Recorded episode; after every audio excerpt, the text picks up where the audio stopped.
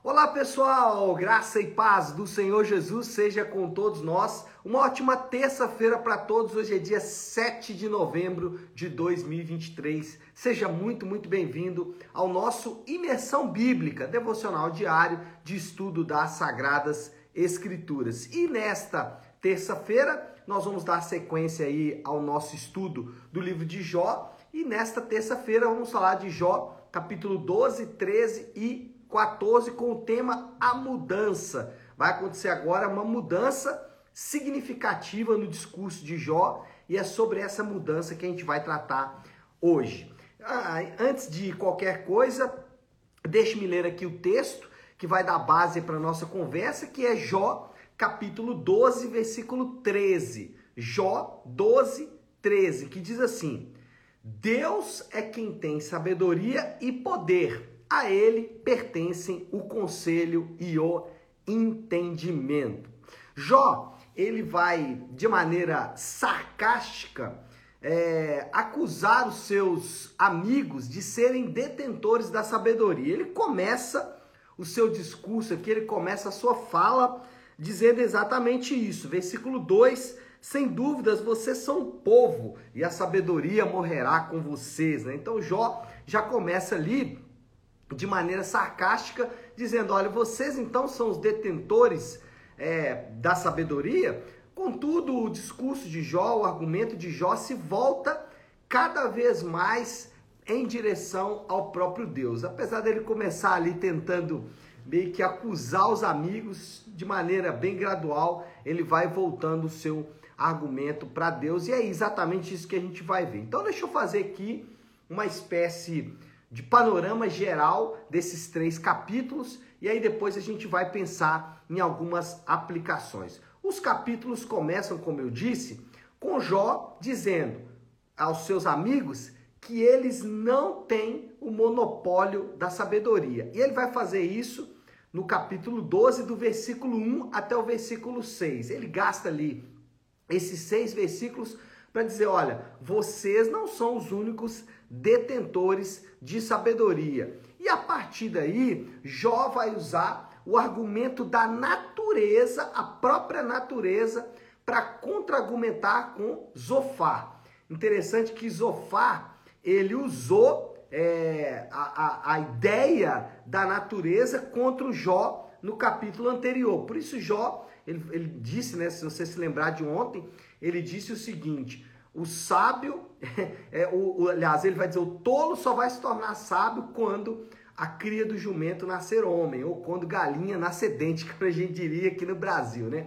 Mas enfim, o, o Jó, então, agora, o que, que ele vai fazer? Ele vai usar a própria natureza para dizer, olha, existe sabedoria na natureza. Ele disse o seguinte, olha, observe a natureza e vejam que a natureza ela exala a própria sabedoria de Deus. Ele vai usar o argumento da natureza do versículo 7 até o versículo 12. E aí o raciocínio de Jó chega no ápice, que é aqui no versículo de número 13, que é esse que a gente acabou de ler. Deus é quem tem sabedoria e poder, e a ele pertencem o conselho e o entendimento. É exatamente isso que Jó fala ele começa então a partir desse versículo 13 uma mudança na sua própria maneira de pensar.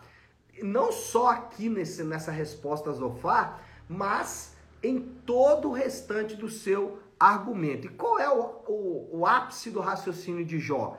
Deus, ele é o detentor de toda a sabedoria. Agora, curiosamente, né, gente, essa é a mesma ideia que o Zofar deu ontem. Lembra que ontem eu falei né, que a, a, a, o Zofar, aliás, eu falei, ótimo, né? Ontem eu elenquei que o Zofar havia dito que Deus ele é sábio. Ele disse isso mesmo aqui no capítulo de número 11. E agora, Jó vai dizer: é verdade, você tem razão. Deus é de fato sábio. Só que você lembra que eu falei que o problema dos amigos de Jó às vezes não é a teologia, é a aplicação incorreta. E eles fizeram a aplicação incorreta no texto anterior, e aqui de alguma forma Jó começa a usar mesmo esse texto aplicado de maneira errada, ele começa então a usar esse texto e outros mais, é claro, e outras experiências mais, para mudar a sua própria forma de pensar. O ponto aqui é dizer que Jó, ele mesmo faz uma mudança no seu raciocínio e o raciocínio dele agora muda para é, dizer que Deus ele é sábio mesmo diante de tudo que Jó passou, de tudo que Jó enfrentou. E aí, com isso, com o fato de Jó começar a mudar o seu raciocínio, começar a mudar a sua maneira de pensar, ele também muda o seu foco. O foco do argumento de Jó era contra-argumentar contra -argumentar com seus amigos.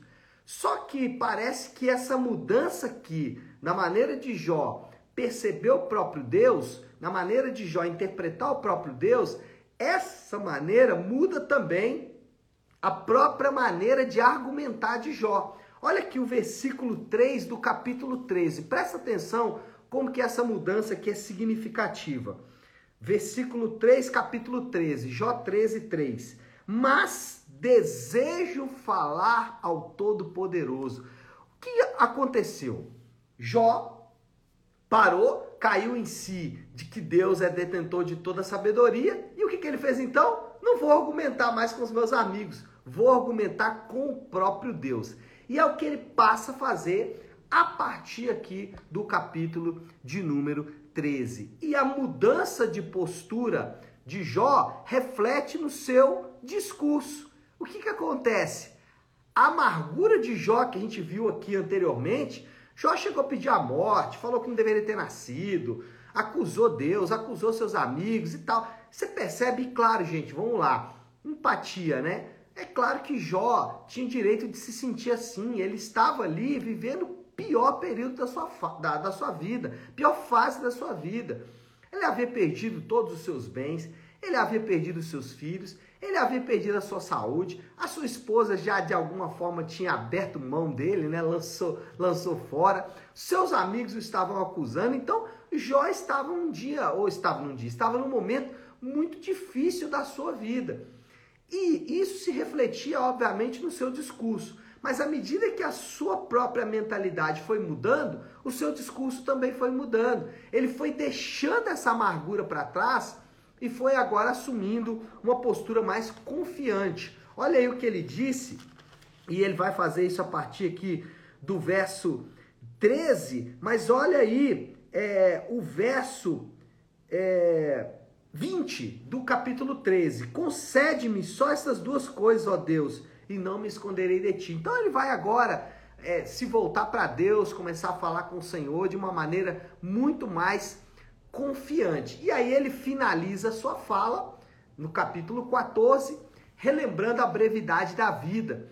Ele começa então ali no capítulo 14, agora em vez de falar, né, Senhor, me mata, né? Como ele havia dito, lembra? Eu falei que ele estava bem amargo. Agora ele começa a dizer: não, a vida é muito curta, eu quero um tempo maior de vida e tudo mais. É o que ele vai passar a fazer aqui a partir do capítulo 14. Todo o capítulo 14 ele vai fazer isso. Bom, o argumento de Jó ele segue um ciclo. Qual ciclo é esse? É o ciclo da revelação. É o ciclo que Deus nos mostra nas Escrituras. Esse ciclo ele foi usado aí por outros pensadores, mas certamente ele foi estabelecido pelo próprio Deus. Qual ciclo é esse? O ciclo do conhecimento, da meditação e da confiança. É, Agostinho de Hipona usava muito esse ciclo, né? De conhecer, ou seja, ler, estar disposto às escrituras, meditar e a partir daí mudar a sua confiança. E a gente vai usar esse mesmo ciclo. Primeiro, nós somos chamados a conhecer o Senhor.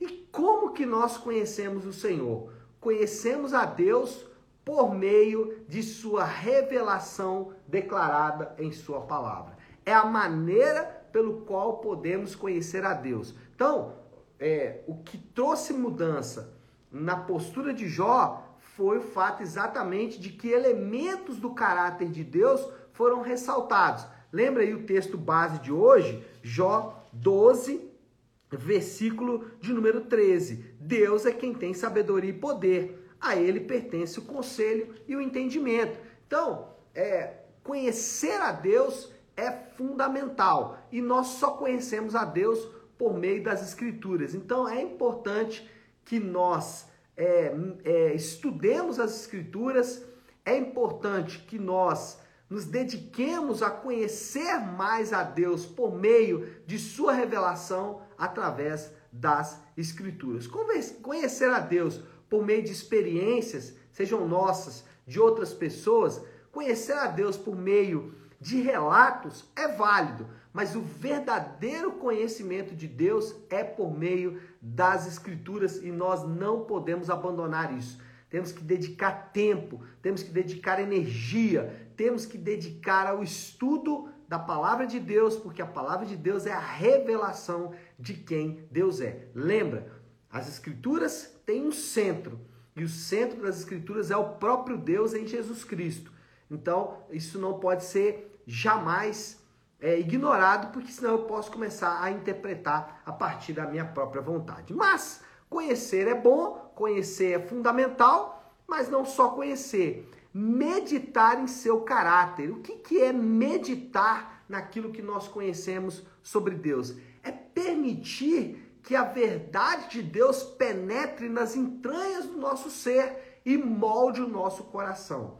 É permitir que aquela verdade que foi declarada sobre Deus, ela entre de maneira tão forte no nosso coração que passa então a realinhar o nosso coração, a realinhar as nossas afeições. As nossas afeições possam então se voltar para o Deus verdadeiro. Esse é o ensino das Escrituras. Por que, que Deus nos recomenda a adoração somente a Ele no primeiro mandamento? Primeiro mandamento é, é somente adorarás o Senhor teu Deus. Por que isso? Porque quando colocamos outras coisas no lugar de Deus, o nosso coração fica desalinhado. E meditar no caráter de Deus vai trazer o nosso coração de volta ao centro. Agostinho chamava isso de ferir o coração com a palavra. Então o que, que ele fazia? Ele é, estudava as escrituras, mas ele depois permitia, por meio da meditação, que as escrituras chegassem no coração dele. E meditação, gente, não é exercício de é, religiões orientais, yoga e essas coisas mais. Não. Meditação é simplesmente você permitir que aquela verdade penetre no seu coração. Né? Então você não precisa fazer um mantra, né? colocar uma musiquinha ali, nada disso. Tá? É, você só precisa permitir que aquela verdade sobre Deus transforme então o seu coração. E por último, colocar em Yahvé toda a nossa confiança. Conhecer o Senhor, meditar no seu conhecimento e a partir daí então colocar nele toda a nossa confiança. Naturalmente, as nossas afeições se voltam para o Senhor. Uma vez que a nossa mente foi iluminada, o nosso coração foi transformado, isso vai refletir naturalmente em atitudes as nossas atitudes serão então transformadas. A verdadeira transformação de atitudes, ela passa exatamente pela mudança das motivações do coração. Por isso, tentar mudar por meio de motivações ou egoístas ou legalistas não vai produzir transformação de fato. O que, que eu quero dizer com isso? Quando alguém diz assim, é, eu preciso mudar porque senão Deus vai me pegar, porque senão Deus vai me punir, ou senão a, o, o cosmos vai me punir, é, a, a, a natureza, a justiça cósmica vai me punir. Quando eu penso assim, eu não estou sendo transformado de fato. Por quê? Porque eu estou com medo de alguma punição, seja nessa vida ou na vida vindoura. E aí o que, que eu faço? A minha mudança ela é motivada pelo medo né, de ser punido por essa lei cósmica aí. Ou pode ser também pelo egoísmo. O que é a mudança pelo egoísmo? É pensar o seguinte: o que essa mudança vai ocasionar vai trazer para mim? O que essa mudança pode é, é, gerar de benefícios para mim? E a partir desse raciocínio do que essa mudança pode trazer de benefício para mim, então as minhas atitudes são transformadas. Isso acontece muito com quem ajuda os pobres para obter vantagens espirituais, ou quem entrega um dízimo, ou quem paga uma promessa, né? Ah, na, no catolicismo tem muito isso, né? Ah, eu vou lá na, no santuário de fulano de tal, porque eu vou fazer uma promessa e tudo mais. O que, que é isso? Isso é mudança por meio do egoísmo. Nada disso vai trazer mudança verdadeira. Por quê? Porque as motivações do coração não foram transformadas. As afeições continuam apontando para você mesmo. Agora, quando as suas afeições, quando o norte do nosso coração começa então a apontar para o Senhor, a gente começa então a mudar, porque isso ofende o Senhor, ou a atitude boa que fizermos glorifica o Senhor, ele vai ser glorificado, e aí sim, de fato, nós teremos uma mudança verdadeira, uma transformação verdadeira, e foi isso que aconteceu aqui com o nosso amigo Jó. Moral da história: quando meditamos e reconhecemos a natureza e o caráter de Deus, todas as esperanças falsas desmoronam. É o que aconteceu com Jó. Quando Jó meditou no Senhor, quando Jó permitiu que a verdade de quem Deus é transformasse o coração dele, as esperanças falsas dele ruíram como se fossem erosão de montanha. De onde você tirou isso, pastor Léo? Do próprio texto de Jó. Olha o que ele mesmo disse aqui no final do 14, já no final do seu discurso, versículo 18 e versículo 19. Mas, assim como a montanha sofre erosão e se desmorona, e a rocha muda de lugar, e assim como a água desgasta as pedras e as torrentes arrastam terra, assim destróis a esperança do homem. Olha o que Jó fala depois de, de tudo isso que eu falei. Ele fala assim: as minhas falsas esperanças ruíram como erosão. ai, ai, é quando o dinheiro né, já não é a solução. É, é quando é, as coisas do mundo e as coisas é, da terra não são mais a esperança, quando somente Yahvé é a esperança. Aí sim a transformação acontece de fato. Qual o desafio do Léo então? aplicação final aqui, já para a gente orar e finalizar o devocional de hoje. Use o caminho de Jó. a aplicação é essa, serve para você que está passando um momento difícil de dor e sofrimento, serve para você que já passou e está buscando respostas, serve para você que um dia vai passar, porque invariavelmente todos nós vamos enfrentar situações difíceis, use o caminho de Jó. Qual é o caminho de Jó? Conhecer, meditar e confiar. Lembrando que meditar aqui não tem a ver com a meditação feita pelas religiões orientais. É simplesmente permitir que a verdade de Deus penetre no nosso coração. Tá certo, pessoal? Acho que podemos orar, não é isso? Vamos fazer isso? Se você puder, então, pare aí um instante o que você está fazendo e vamos juntos buscar a Deus em oração. Querido Deus, Pai de amor e graça, Senhor, nós louvamos o teu nome porque o Senhor, o Senhor mesmo, tira todas as nossas esperanças falsas para que possamos colocar a nossa esperança somente no Senhor. Que nós possamos, Senhor, meditar sempre em quem o Senhor é, através da revelação da tua palavra. E a partir desta meditação, meu Pai, ter os nossos corações transformados verdadeiramente. Esse é o nosso pedido e essa é a nossa confiança de que ter o nosso coração transformado vai fazer com que de fato a nossa vida seja então mudada. Essa é a nossa confiança e é assim que nós oramos e o fazemos em nome de Jesus. Amém. Amém, pessoal? Bom, então é isso. Nós vamos ficando por aqui. Que Deus te abençoe. Uma ótima, uma excelente terça-feira para todos. Fiquem com